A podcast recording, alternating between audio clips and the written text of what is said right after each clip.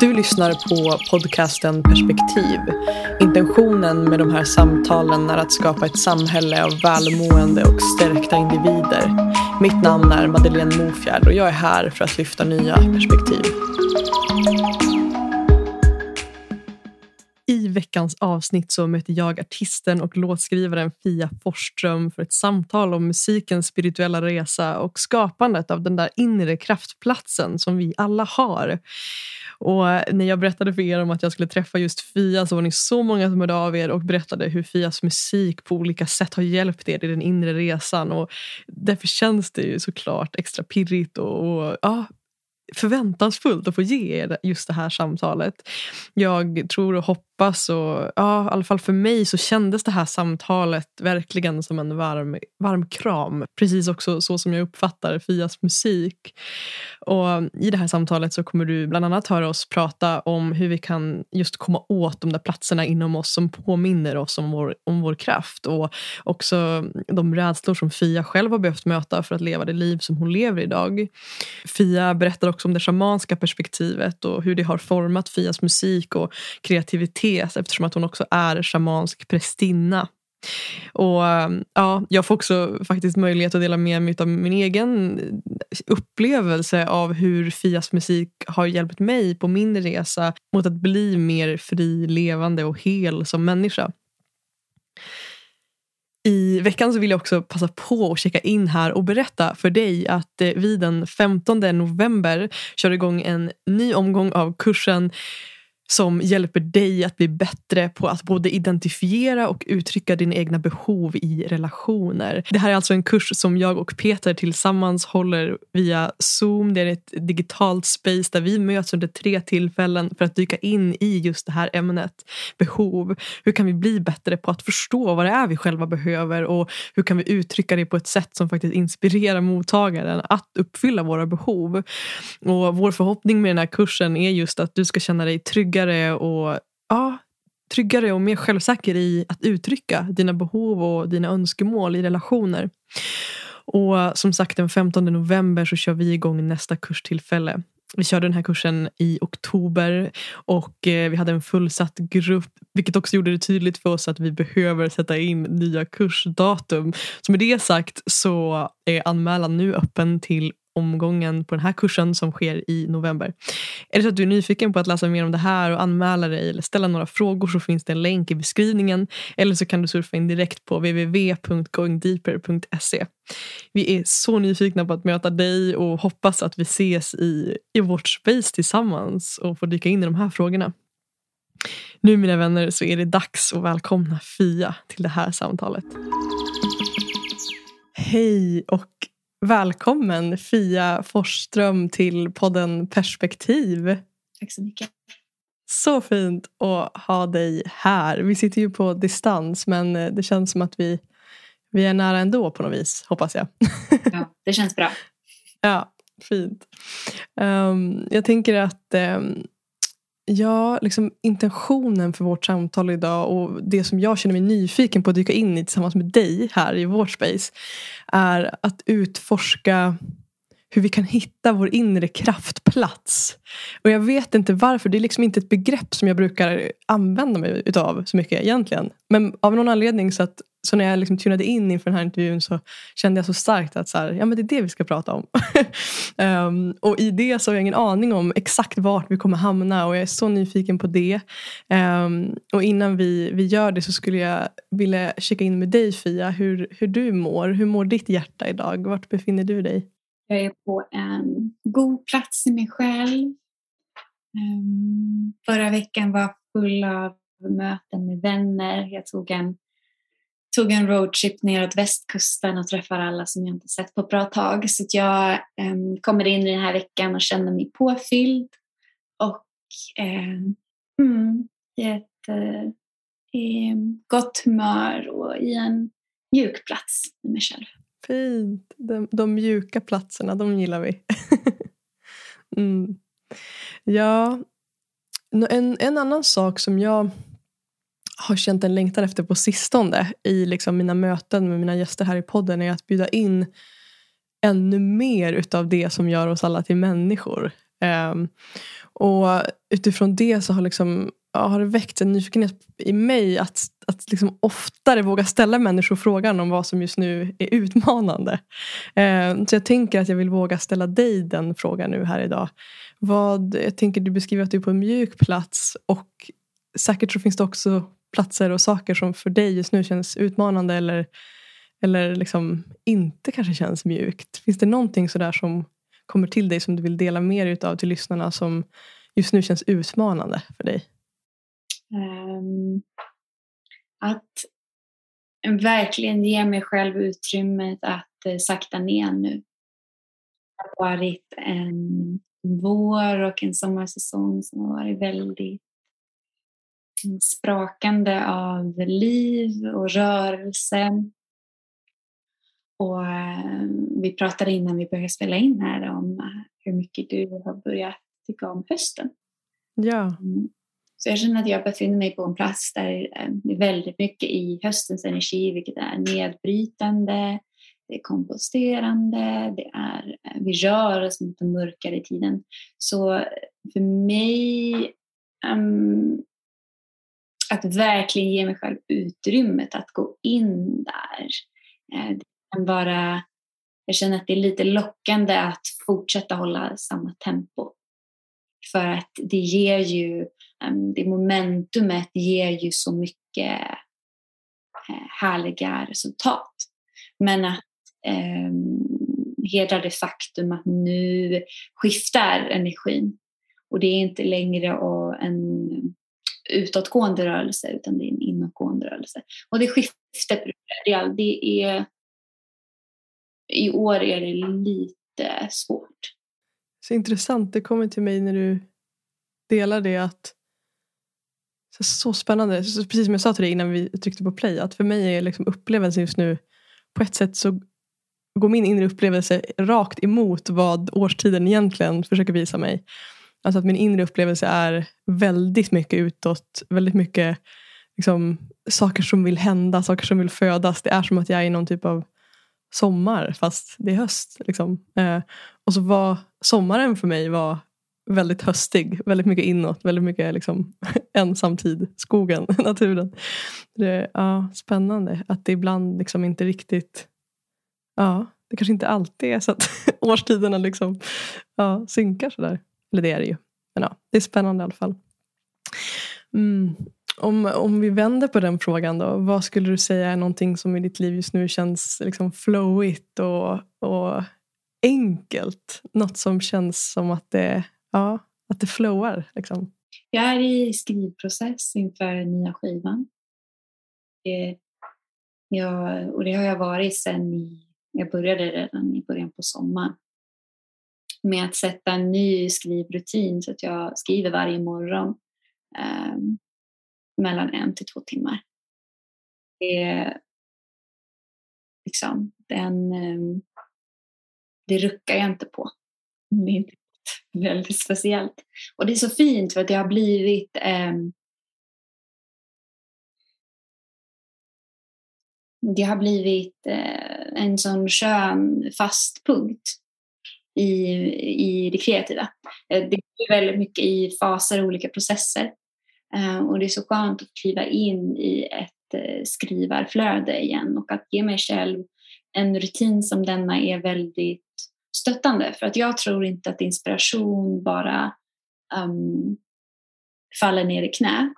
Utan jag tror att jag måste göra utrymme för att inspirationen ska få plats. Och då är det som en, en väldigt praktisk handling av um, dedikering och hängivning till min konst. Att varje morgon välja mig sätta ner och skriva. Och vissa dagar så kommer det jättemycket, vissa dagar kommer ingenting. Vissa dagar skriver jag kalasbra låtar och vissa dagar så är det så himla kast.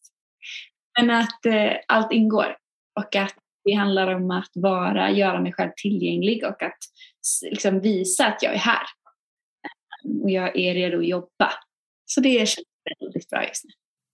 Fint. Wow. Älskar den beskrivningen av att, liksom, ja, att det finns något fint i det att hedra kreativiteten. Att liksom honor it. Att ge plats till den. Ja.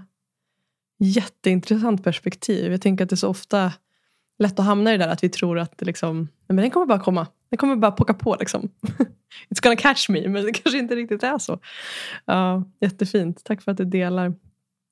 Jag tänker, eh, de, alltså, det har varit väldigt fint för att jag gick ut på min Instagram häromdagen och delade, jag tror det var igår till och med, eh, att vi skulle mötas. Och eh, jag tror aldrig jag har fått så många meddelanden som typ har varit så här Oh my god! alltså så här, oh wow! Du vet, jag tror att det är så många eh, som lyssnar på podden som lyssnar på din musik och som upplever liksom att den på djupet hjälper dem att läka, är min uppfattning utifrån de här meddelandena jag har fått. Um, och samtidigt så tänker jag att det finns jättemånga människor som inte liksom, känner, känner dig eller har lyssnat på din musik och um, som är nya för Fia Forsström. Liksom. Och då tänker jag så att för att bjuda in dem och kanske även också såklart de som redan lyssnar på dig och din musik och, och känner till dig så. um, så undrar jag liksom, om du skulle få möjlighet att beskriva dig själv med tre ord. Eh, vilka ord skulle du då välja och också varför? säga service. Mm. Mm, glädje. Mm. Uh,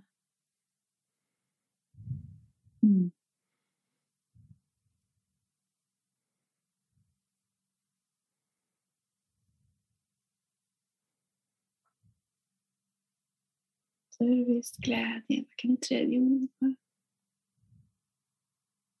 Mm.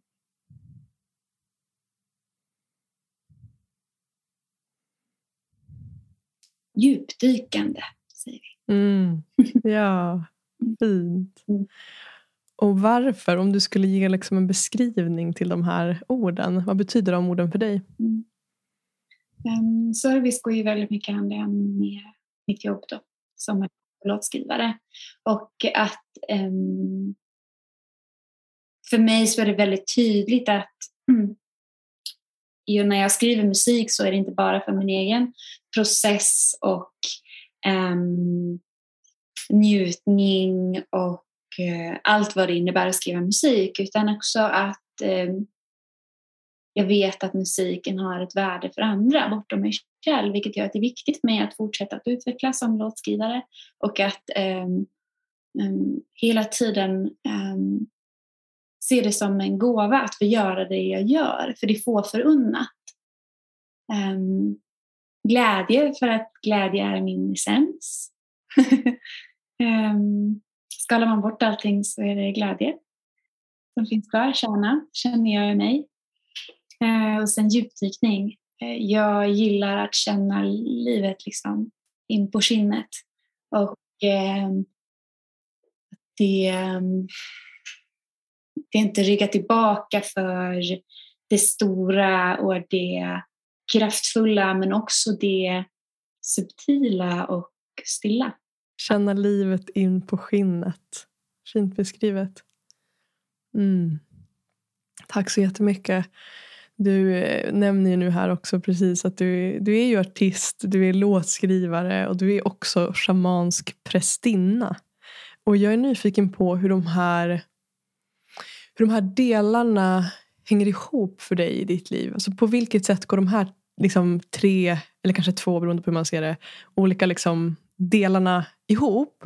Ehm, och också, det kanske är två olika frågor, men, men liksom är nyfiken på om du kan se om det finns någon liksom gemensam drivkraft i dig som genomsyrar allt det här. Både liksom ditt shamanska arbete och också musiken. Känner du att de alltså går, går de ihop på något vis? Vilket jag kanske gissar att de gör. Jo, absolut. Så um, jag har ett shamanskt förhållningssätt till livet. Vilket innebär att jag ser allting som levande. Det är en animistisk syn på världen. Um, jag är förankrad i vår nordiska mytologi ehm, och har jobbat mycket med att eh, hämta tillbaka den kraften som finns att hämta här i, i denna jord. Eh, Också, och det har tagit sig många olika uttryck och ett av dem är genom eh, prästinneskapet. Ehm, så präst vet många vad det är. Ja, prästinna, det är eh, båda två är ju roller där man håller utrymme för människors själsliga utvecklande och man håller utrymmen där det kan ske djup transformation. Eh, det är inte, eh, för mig, jag är inte religiös eh, utan jag, kan man sätta ett ord, spirituell. Eh, och med naturen som min bas.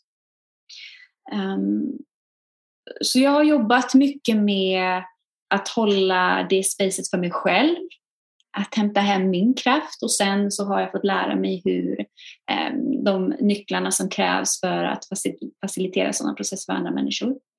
Eh, och jag har hållit cirklar och ceremonier eh, för några år sedan. Ehm, sen har det skett ett skifte där det har istället så ter sig mitt prästinneskap genom eh, musiken Eh, idag. Att, eh, när jag håller konserter så sätter jag eh, intention att det ska vara ett helande space. Att alla ska få möta det de behöver möta och att musiken ska finnas där som en assistans i eh, att transformera vad de än behöver transformera. Och att eh, öppna upp för förändrande medvetandetillstånd där man eh, kan få insikter och visdom om sig själv och sitt liv men också Ehm, eftersom det är konsertspace så är det ett, eh, en, ehm, ett, en kollektiv upplevelse. Som man tillsammans med andra människor så också det att känna att man är en del av någonting större. Mm. Så idag skulle jag säga att jag, um, när jag presenterar mig presenterar jag mig inte som prästinna men att det är en röd tråd som väver genom allt jag gör eftersom jag blivit initierad av eh, högprästinna, eh, en äldre medicine woman här i Sverige. Anja Menai. Så det, liksom är, det är en energi som rör sig genom allt jag gör. Jag, ehm, jag blir nyfiken på om, man tittar, om, om du tittar tillbaka på liksom ditt liv och så. Um, om du kan se några kopplingar eller kopplingar kanske är fel ord, men om du kan se liksom några specifika händelser eller erfarenheter i ditt liv som har påverkat dina, ditt val att liksom hamna och, vad säger man, eh, viga dig till den här resan eh, som du är på som artist, som, eh, sångskrivare. Eh, ja, och även då det här shamanska perspektivet. Kan du se liksom vad som har format det på något sätt? Jag har alltid, eh, alltid siktat det kreativa är det mest roliga.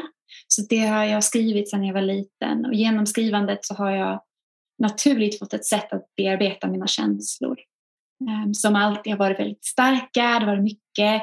Ehm, jag fick lära mig när jag var ungefär 19-20 om högkänslighet, vilket är någonting jag känner igen mig i och jobbat mycket med eh, för att integrera den, ehm, den känsligheten så att det kan bli eh, en tillgång istället för någonting som stjälper mig. Och det har varit en resa, ett annat spår jag har alltid uppmuntrats av eh, min familj, mina föräldrar speciellt, att vara utomhus. Um, jag går på scouterna och jag har hållit på med levande rollspel. Väldigt mycket ute.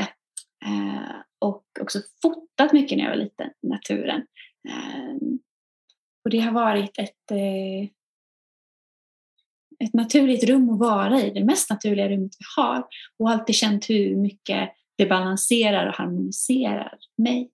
Um, också att det finns så mycket magi där. Att det är så påtagligt att um, jorden är levande. Och, um, så det är liksom, det är liksom bakgrunden var jag kommer ifrån. Sen så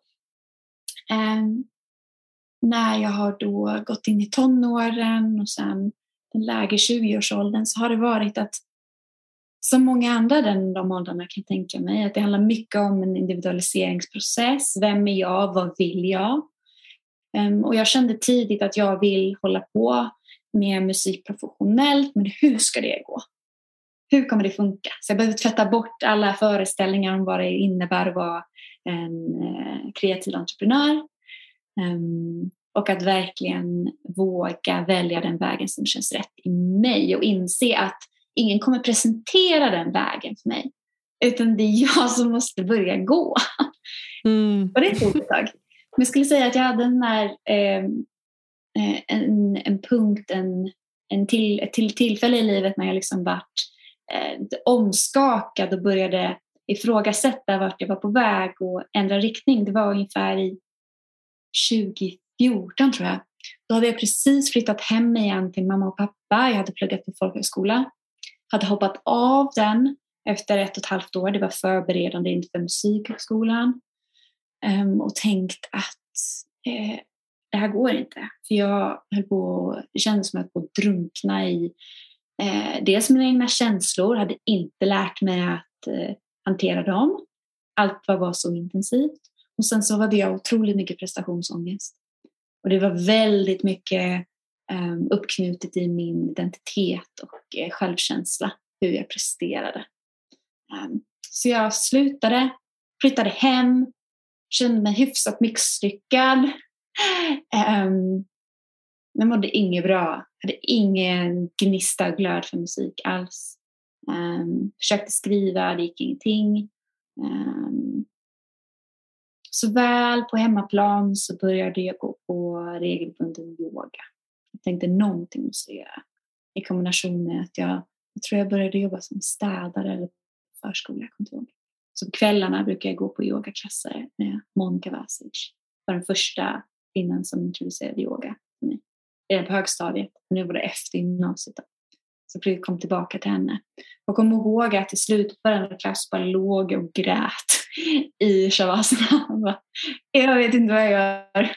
Jag vet inte vem jag är. Men jag är här i alla fall. Och det är saker som släpper. Det är väl bra, antar jag. Um, och eh, så i, vid den tidpunkten så så kom det in en bok. Och den boken är The Power of Now av Eckhart Tolle. Och den boken handlar då om närvaro. Och att vara här och nu. Och eh, förmågan att vara i mm, betraktarspace. Betrakta mina känslor, min energi, mina tankar främst. Och det var helt nytt. Liksom. Den dimensionen. Och jag kommer ihåg jag läste den och bara, någonting händer i mig. Jag förstår typ hälften av vad han säger, men jag gillar det. Så jag läste boken igen och den första skillnaden som jag upplevde var hur jag, när jag, jag satte mig ner och skulle skriva och att jag inte dömde det jag skrev. Att det spelar ingen roll om det är i situationstecken bra eller dåligt, utan det bara, kan det bara få vara. Och det var ett nytt sätt att ta mig an konsten som var, kändes väldigt eh, hälsosamt och eh, precis vad jag behövde för att hitta tillbaka till mitt flöde. Um, och en sak ledde till den andra. Jag började lyssna på, jag satt på Youtube efter jobbet och så här letade spirituella lärare, eh, föreläsningar.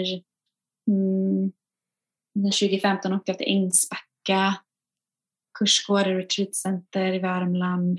Um, och det liksom var det stora startskottet för eh, en stor transformation i mig själv. Så när, när skulle du säga att, liksom, att det kanske kan vara i den där svängen ändå, när du började liksom inse att ja, men jag kan faktiskt göra det här. Alltså den här vägen som ingen annan kommer öppna för mig utan som jag själv behöver börja gå. Eh, när när liksom skedde det skiftet av att du förstod att ja, men jag kan göra musik och jag kan leva på det, jag kan liksom skapa det här livet. Liksom. Så det var en stegvis process under ungefär ett, två år. Så det tog på riktigt för 2015, sen 2016. Um, ehm, jag var på Ängsbacka sommaren 2015 och sen hösten där så då drog det igång ordentligt. Um, och jag, då började jag fundera, hur, hur ska jag göra det här? Um, och jag, jag fortsatte göra det som jag alltid gjort, skrivit. Och jag upptäckte att låtarna jag skrev hade nu börjat ta sig en annan ton och en annan, en, ja, en annan känsla. Jag började skriva om min spirituella upplevelse. Det som jag mötte inuti. Och jag kände ganska snabbt att det måste finnas fler än jag som upplever det här. Vilket betyder att det måste finnas en publik Ja. Hur hittar jag min publik? okay. Så här liksom spinner min hjärna och det var då jag insåg att jag har en entreprenörsanda. Det var ingen som hade någonsin introducerat den idén för mig att det var möjligt. Att man kunde vara kreativ entreprenör. Utan det var någonting som jag insåg eftersom att jag behöver kunna eh, bygga ett företag runt det här för att jag ska kunna försörja mig själv. Och det har tagit tid. Så jag började i 2015 Ehm, men det var först 2018, 2019 som jag kunde leva på det. Så i början så jobbade på förskola, eh, hade privilegiet att ha en partner som tjänade bra, som stöttade mig. Så till exempel när jag började då att ta mina steg så hade jag, eh, hade jag mig själv men jag hade också support. Vilket är få förunnat. Så jag är glad att jag fick den starten jag fick. Ja, och det är ju jag tänker som du säger, så här, det måste finnas en publik. Ja, och det har ju verkligen visat sig. Vilket enormt, liksom, ja. vilket enormt eh, behov du möter och fyller i människor med din musik. Eh, och jag, jag kommer att tänka själv på den dagen, alltså det är så levande i mig, den dagen som jag, som jag blev introducerad för din musik. Det var faktiskt, jag kommer ihåg, det var, så var det ganska precis två år sedan. Eh, och jag var på en plats i mig själv där, där jag, alltså jag kommer från en, en historia av att inte riktigt, alltså varit väldigt så förknippad tror jag med allt det glada, allt det positiva, tummen upp liksom. Eh, och aldrig riktigt mött liksom det mörka i mig, det tunga, eh, sorgen, tårarna. Framförallt mina tårar var någonting som jag egentligen aldrig hade liksom mött eller fått komma i kontakt med. Eh, och så var det då för sommaren 2020 måste det ha varit. Som jag befann mig på en jätte liksom, läkningsresa i relation till det här. Att våga släppa fram mina egna tårar. Eh, och det här tog sig uttryck i att jag liksom under egentligen här, hela dagar kunde ligga i fosterställning och gråta. Liksom. Och det här väckte så, liksom, och jag säger fruktansvärt för att det var verkligen en, alltså en känslan av att någonting inom mig dog verkligen. Och något nytt fick födas. Men, och det kan jag se nu i efterhand men jag såg ju inte det då. Liksom, när jag låg där i fosterställning och grät. Men det som var starkt då var min upplevelse av att jag liksom höll på att förlora mig själv. För att jag var så starkt förknippad med den Madeleine som är glad. Alltså vem är jag om jag inte är glad? Är jag välkommen då i gruppen? Är jag liksom älskvärd? Är jag oh, är jag värdig något när jag inte bara ler. Liksom. Och jag var också då precis, hade precis inlett en relation med, en, med min partner. Eller vi hade precis träffats då liksom, och det började bli, eh, vi började knyta starkare band och så vidare. Och i relation till honom väcktes det också då mycket känslor. Liksom, oh, ska han orka? Kommer han stanna vid min sida? Kommer han orka med det här? Eh, och så vidare. Alla de känslorna. Och då kommer jag ihåg att jag, jag liksom reached out till en kvinna som heter Sandra Aggemo som är en vän till mig.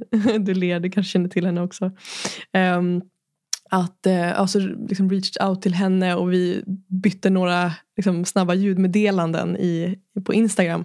Eh, och jag delade det här till henne. Varav hon eh, ja, dels sa massor av fina saker som var hjälpsamt för mig och skickade då med också din låt eh, Shedding Skins. Och jag har alltså sen den dagen, jag får rysningar nu när jag pratar om det, men sen den dagen har det liksom fått vara min liksom, gråtlåt. det är liksom, den är som en sån varm, varm kram i det här liksom, tillåtandet av just känslor. Um, och jag tänker att jag skulle vilja jag skulle nog vilja läsa upp de raderna som för mig då var liksom verkligen som gick in. Om det känns okej okay för dig? Ja. ja. Så och det här känns ju jättekonstigt att jag ska läsa dina texter, eller din text, men nu gör jag det. Så de raderna som gick in i mig var alltså då The moment I stop running from the demons in my head and instead I choose to love them when saying yes to life, both shadow and light, my suffering is done and I come alive. I want to feel it all. I wear my heart on my sleeve, saying, Here I am, can you see me? Oh, I am beautiful and fucked up in the most glorious way. When standing in my truth, who cares what people say? And the moment I stop running from the demons in my head, and instead I choose to love them. When saying yes to life, both shadow and light, my suffering is done and I come alive. I want to feel it all. I wear my heart on my sleeve, saying, Here I am. Can you see me? Oh, I am beautiful and fucked up in the most glorious way. When standing in my truth, who cares what people say? De här raderna, liksom, när de nådde mig, det var så stark upplevelse av att så här, Jaha, jag läker när jag gråter. Det händer saker nu. Så här, I'm shedding skins. Um, ja. Och utifrån det skulle jag vilja fråga dig då, just de här raderna, den här låten. Vad, och det är också många av lyssnarna som har varit nyfikna på liksom din, den kreativa processen bakom dina låtar.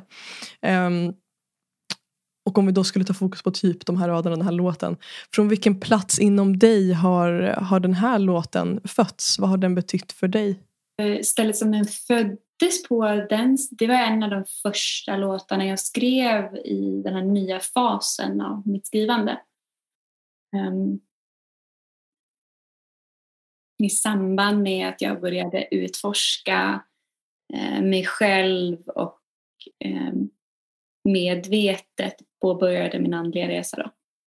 Um, och den är precis uh, om den punkten som man, ofta, som man kommer till flera gånger i livet när man har växt ur en version av sig själv. Och när det känns, väl, alltså det känns så obekvämt och till slut kommer man till den punkten där det är läskigare att stanna kvar där man har varit än att uh, hoppa till det nya som man ofta inte ens ser eller vet vad det är. Men man vet att jag ska ditåt någonstans och så gör man det. Mm. Och, och, att inse att allt är som det ska. Det är inte meningen att vara likadana som vi var när vi var 15 eller 25 eller 45. Liksom, det är, jag ser det som en del av min själsliga resa att dö och födas på nytt. I det stora och det lilla. Det kan låta dramatiskt. Och ibland är det det. Ibland är det tårarna och fosterställning dagar i sträck och ibland så är det liksom så här, Eh, ett ögonblick av fullkomlig närvaro eller extas som man inser, oh wow, jag är inte densamma som jag var för en millisekund sedan. Vackert. Um, och att um, det blir lättare om vi inte stretar emot. Um, den är också väldigt mycket fokus på Eh, just det att omfamna eh, mörkret som alla bär inom sig, skuggorna som alla bär, eh, som är en del av våra människor. Och att inse att när vi går ner i vårt mörker så hämtar vi hem mer av vårt ljus. Då hämtar vi hem mer av vår kraft, av den kärlek som vi är. Men att vi behöver våga gå dit där det gör ont. Um, kan man göra det på olika sätt. Liksom vad tillfället kallar på. Men att, att leva livet liksom avstängd från halsen och neråt kan man göra, men det är en halv upplevelse. Liksom. Verkligen. Ja, jag tänker på de här raderna också som du säger där att When saying yes to life, both shadow and light, my suffering is done and I come alive. Och det är också verkligen så den här upplevelsen av, som jag har haft efter det efter den processen som skedde i mig där för två och ett halvt år sedan ungefär. Att eh, liksom, att jag också aldrig har känt mig så levande eh, efter att jag har öppnat upp för mer känslor på det här spektrat. Liksom. Eh, och också hur liksom, krampaktigt det har varit. Liksom, varför kan inte bara allt vara bra hela tiden? Men det, är så här, ja. det blir så mycket mer mumsigt liksom, när också det där andra får ta plats. Um, och jag tänker att någonting som jag upplever, alltså när jag tänker på din musik, när jag tänker på dig så får jag ett ord så tydligt till mig och det är liksom alltså tillåtande. Det är som att för mig så är din musik eh, den påminner mig om tillåtelsen att vara människa. Eh, så det är liksom ett ord och sen känslan skulle jag väl säga att det känns som en varm kram. Liksom. jag känner mig hållen liksom, av att lyssna på din musik, vilket är väldigt vackert. Och där tänker jag att det finns någonting Ja, att jag är nyfiken på, hur, på din relation till det här med, med tillåtande. Alltså hur förhåller du dig till, till de olika typerna av känslor som kan dyka upp i ditt liv? Um, ja, hur är din relation till, till, till känslor som, som rör sig på det här spektrat? Liksom? Och hur har din resa sett ut där? Mm. Jag skulle säga tack. Att, mm. att den landar så i dig. Mm. Tillåtande som varm kram.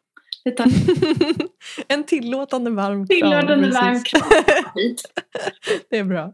Um, jo men som jag nämnde um, så när jag var 19-20, eh, jag är 28 nu för referenspunkt.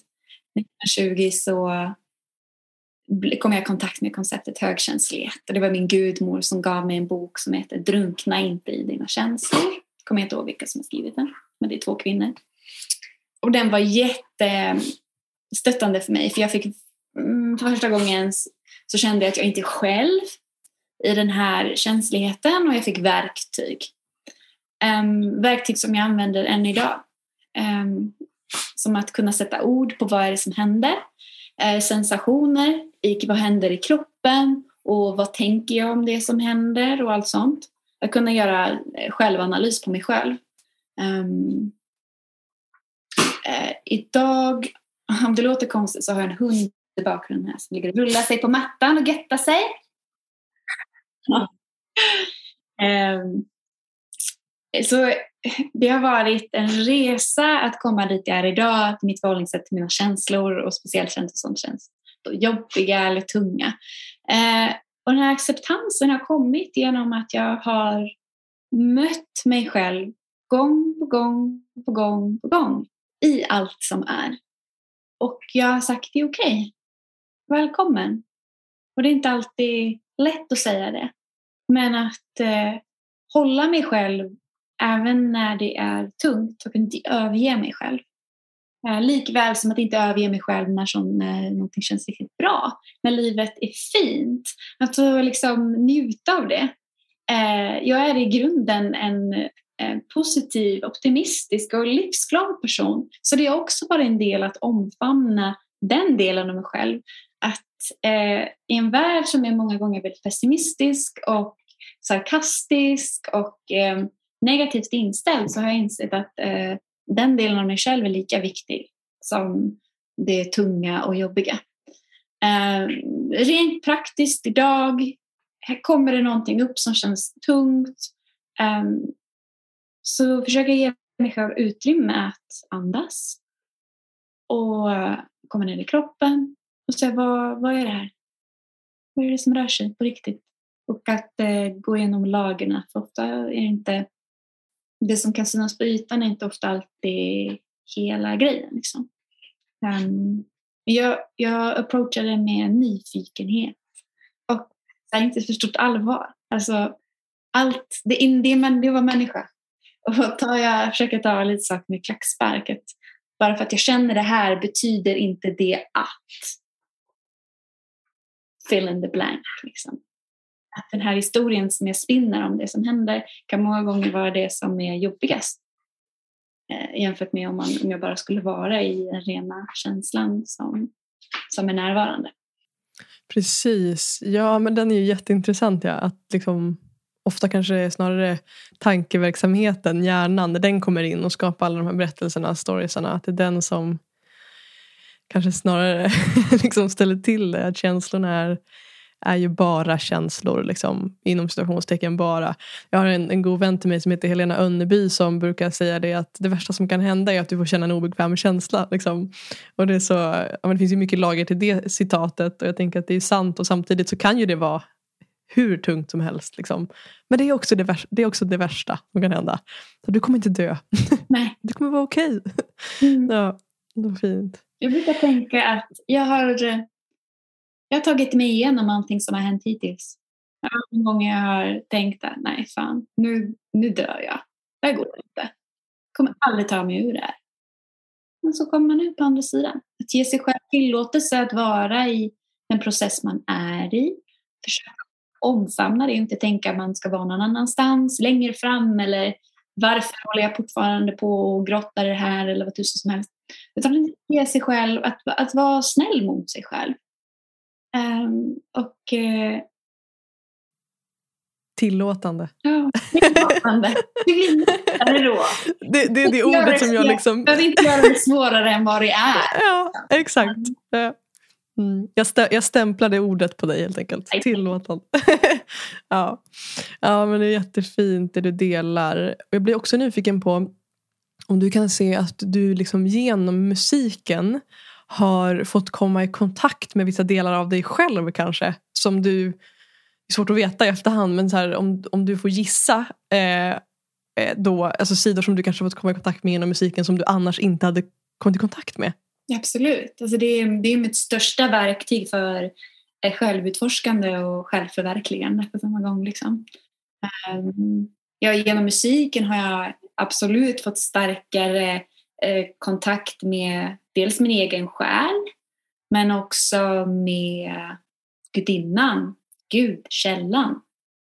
Eh, och det har kommit jättemycket genom musiken.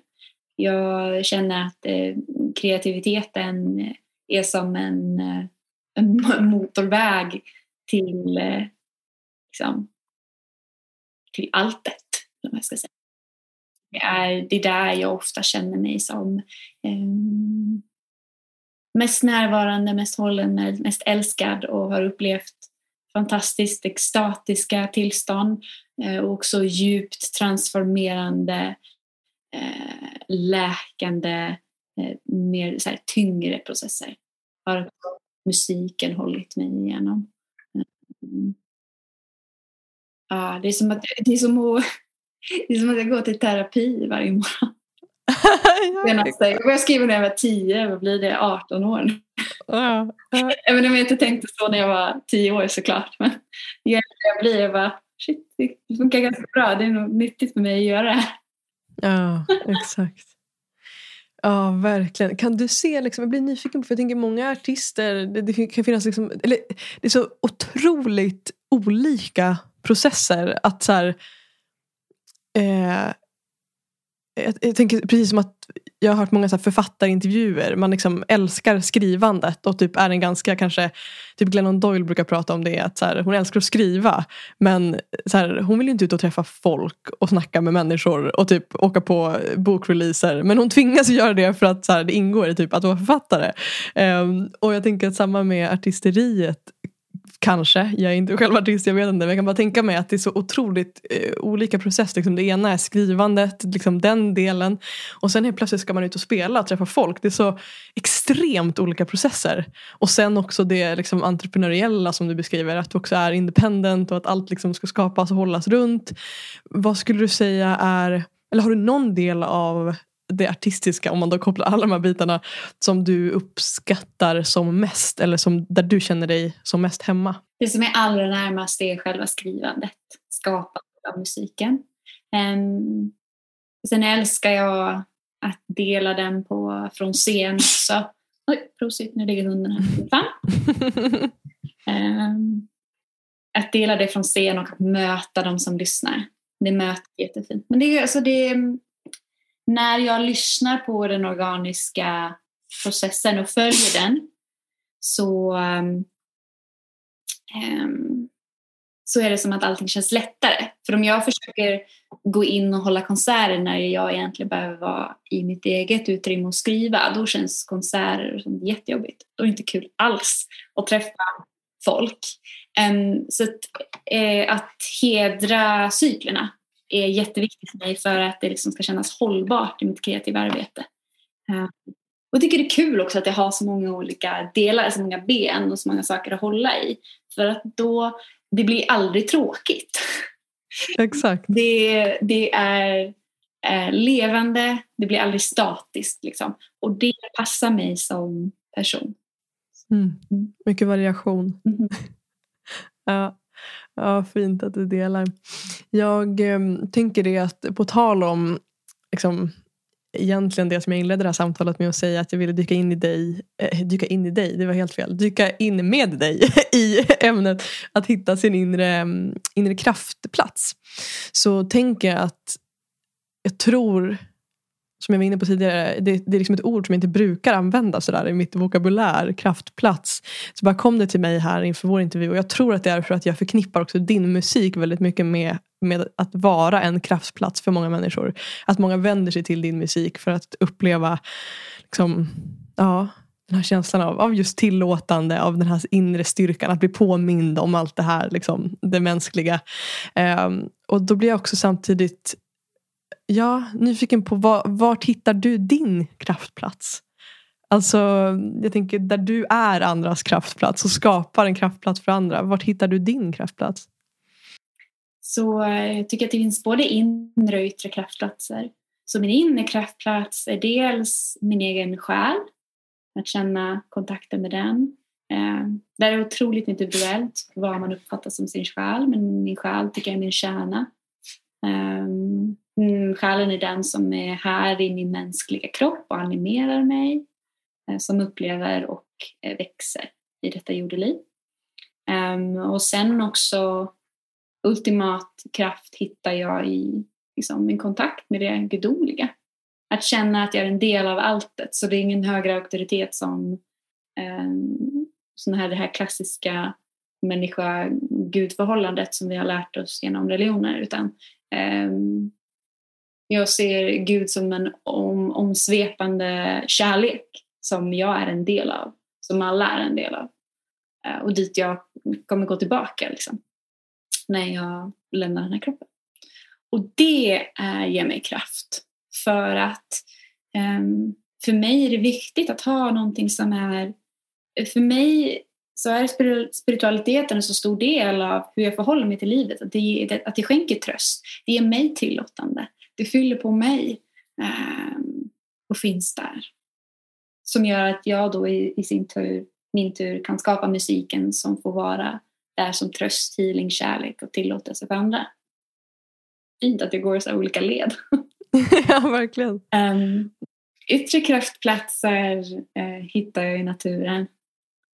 Så, um, där jag laddar på. Och det kan vara i princip var som helst. Um, mm. Och vissa, vissa ställen är, känns starkare än andra. Att det känns som att det är mer liksom koncentrerat av energi just på den platsen och hur jag har lättare att eh, smälta samman där med den och fylla på. Hur, eh, jag tänker det här, äh, du är inne på det här spirituella spåret och liksom hur, hur det knyter an till musiken. Jag blir också eh, liksom jag vet inte egentligen vad min fråga är, men liksom hur, ja, hur, det, hur det spirituella liksom förhållningssättet till livet hjälper dig i, i den kreativa processen. Eh, eller skapar en mening, den frågan? Den är eh, som en röd tråd genom allting. Um, återigen det här att se mig själv som en del av någonting och att se att det jag gör har ett värde. Och att om jag inte vore här, ja, någon annan skulle göra det, men ingen skulle kunna göra det precis som jag gör. Och att det finns någonting fint i det. Ehm, det gör att de dagarna då jag inte alls har lust att skriva så är det lättare att sätta sig ner ändå. För att jag kan se bortom mig själv. Då, kan, då är det skönt för då kan jag gå in i service mode och tänka okej, okay, tänk om jag Tänk om jag skulle sätta mig ner och så kommer det någonting som är så jävla bra. Då vore det ju synd om jag inte gjorde det bara för att jag tänker att jag inte duger. Eller liksom vad det må vara. Att, att se att mm, kreativitet och eh, skapande är ju otroligt individuellt men det kan också ta att för mig hjälper det att ta, det an, ta mig an det som att jag gör någonting som inte bara är för mig själv utan för andra. Um, för att jag har varit på mottagarsidan av det. Jag har fått lyssna på musik som har varit precis exakt vad jag behöver den stunden för att kunna ta mig igenom vad det nu tar mig igenom. Eller just den där boken som blir liksom min tröst när allting faller samman. Och att det är, liksom, det är kraften i konst. Um, och det... Jag tycker allting, det, det ter sig naturligt för mig att det är andligt, det är spirituellt. För det är så, så, så som jag lever mitt liv. Det färgar allting jag gör. Um, och ger det här um, breddade seendet. Liksom. Det blir inte så här att stirra in i min egen navel. Nu översätter jag mm. uttryck. Evil gazing. Liksom att, att, eh, att, det inte blir bara det här, att det inte blir självabsorberande utan att um, kan se att det är någonting större och det hjälper. Utan att det slår över liksom i grandiositet och att jag är the savior. Det är det jag pratar om. Du förstår vad jag menar? Mm. Jag tror ja. att lyssnarna ja. där också. ja, absolut. Vilken punkt jag kan träffa. Exakt. Ja. Jo, men jag, ja, och jag, så här, jag känner med dig. Jag upplever att den där den, den punkten som du vill låta, som jag tycker du beskriver jättebra, är, eh, jag kan tycka att den är svår att formulera på ett sätt, eller det är väl någon rädsla i mig som väcks när jag själv försöker formulera något liknande. Liksom att, att framstå som, som du säger, så här, the savior eller tro sig vara, eller liksom alla de där grejerna. Och, och det är ju verkligen inte det det handlar om. För mig, min upplevelse är också just det här att Eh, och nu, vi, gör, vi gör ju i vårt skapande två helt olika saker. men Jag tänker ändå att den kreativa processen är ju, är ju det är fortfarande kreativitet vi pratar om. Det är fortfarande någon liknande typ av kraft, energi. Liksom det här. Um, och jag upplever att för mig så har också den, det spirituella förhållningssättet hjälpt mig att liksom släppa taget lite. Alltså det här att det behöver inte, det är inte så himla viktigt samtidigt som att det är sjukt viktigt. Alltså, det, så det spelar all roll och det spelar ingen roll. Liksom. Ja, exakt. Um? Jag är jättespeciell och jag är totalt obefintlig. exakt. Ja, exakt. Ja. Så jävla viktig och så jävla oviktig. Ja. Ja. Nej, men det är fint. För det är också, jag tänker här, du, din metafor av att inte stirra sig själv i naveln. Att det också, ja, det, har, det har verkligen hjälpt mig att släppa taget om den här tron om att saker ska vara perfekt. Eller liksom allt måste vara, ja. Det är bara att köra liksom, man hänger med. och så ser man vart man hamnar. För det är någon kraft också som rör sig igenom en. Liksom. Ja, jättefint. Vi har faktiskt fått in också några olika lyssnarfrågor. Eh, och jag har, jag har valt ut två stycken som jag upplever Ja, som jag gillade mest. um, och den ena frågan som har kommit in är Vilka rädslor har du fått överkomma för att våga leva din dröm och hur har du gjort det? Bra fråga. Eller hur? Mm.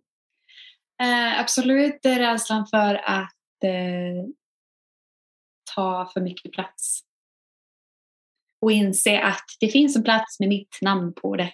Och den, den stolen sitter jag på. Mm. Att, eh, så jag, fint! Ja, och när jag tar den platsen så betyder det inte att jag tar plats från någon annan. Utan var och en har jobbet att kliva in i sin egen kraft. Mm. Och det har varit en resa. Jag fick höra tidigt när jag var äh, yngre att ähm, du ska inte, att du, du, får, ta inte, alltså du måste, du måste dela med dig. Det var när jag gick på kulturskola och sen estetiskt program och sånt där. Och jag förstod aldrig riktigt det, för det var ju inte som att jag klev in och avbröt någons performance eller något sånt där, utan det var att när jag väl stod på scen så tog jag min plats. Och jag älskade varenda sekund, jag lös som en fucking stjärna. Och det var såklart jobbigt för de som inte kände sig trygga att göra det. Det förstår jag nu som vuxen.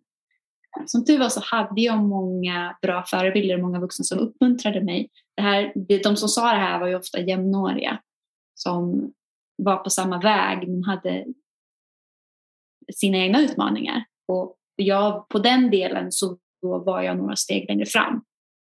Och det är skitjobbigt att se någon som gör det som man egentligen vill göra. Eh, så det är en av dem, att våga stå i min kraft, att omfamna allting jag är, att, eh, att vara Fia. Mm.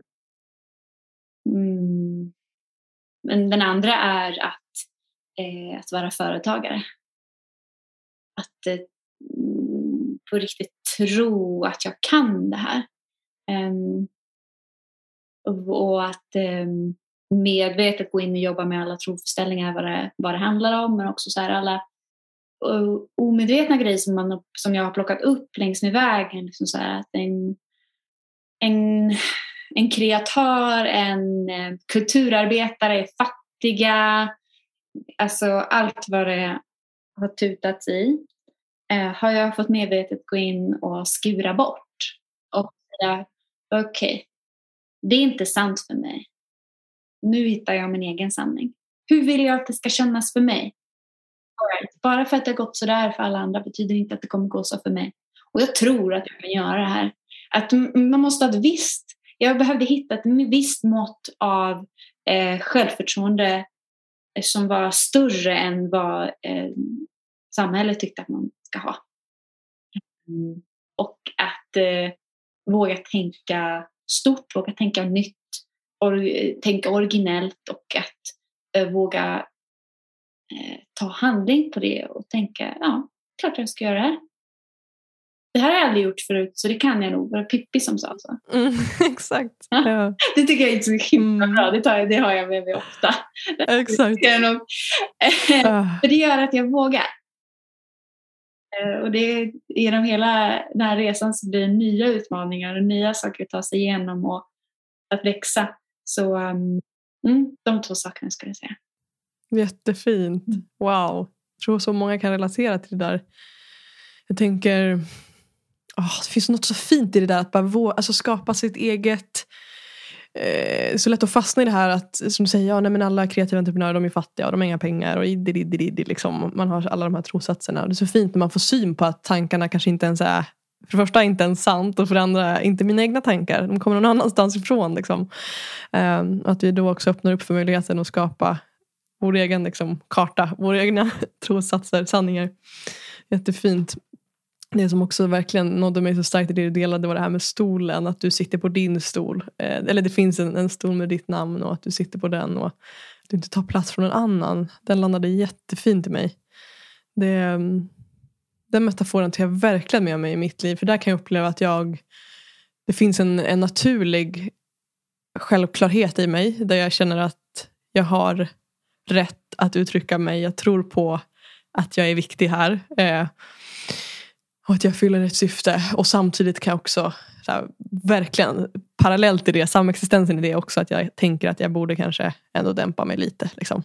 alltså, eh, så, så, eller jag vet inte, det kändes inte helt sant nu när jag sa det. Men jo, den kan ändå dyka upp du vet, som en rädslotanke då och då. Liksom. Att nu får, jag, nu får jag lugna mig lite här. så den var fin metafor med stolen.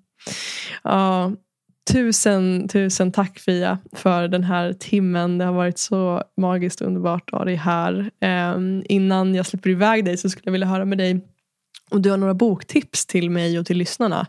Eh, jag tänker typ tre böcker som har ändrat ditt förhållningssätt till livet. Du har ju nämnt eh, Power of Now där. Eh, den får gärna vara en del av de här tre böckerna. Du väljer själv. Eller tre andra. Och den här svåra, frågan tycker jag alltid är så svår. Den kommer ofta. Eh, och det är en bra fråga. Men okej, okay, Power of Now. Ehm. Um,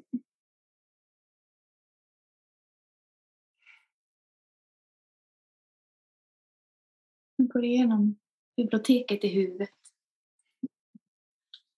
Um, en bok som var viktig för mig var Earth is Hiring av Peter Kelly. Mm. En australiensisk eh, författare. Um, den kom för några år sedan och den var viktig för mig. Jag har släppt böcker sen sist som jag inte hunnit läsa ännu. Men hon är ett tips. Mm, mm, mm, mm, och sen kommer jag inte ihåg vem som har skrivit den men när, när jag tog de första stegen på resan så var The Four Agreements jätteviktig för mig. Jag har tyvärr inte ihåg författarens namn. Um, ja, de kan jag tipsa om. Fint, tusen tack. Jättetack. Mm. Och för de som vill komma i kontakt med dig eller lyssna på din musik, hur gör de mm. bäst det? Ja, gå in på Spotify, sök på Fia så kommer jag upp.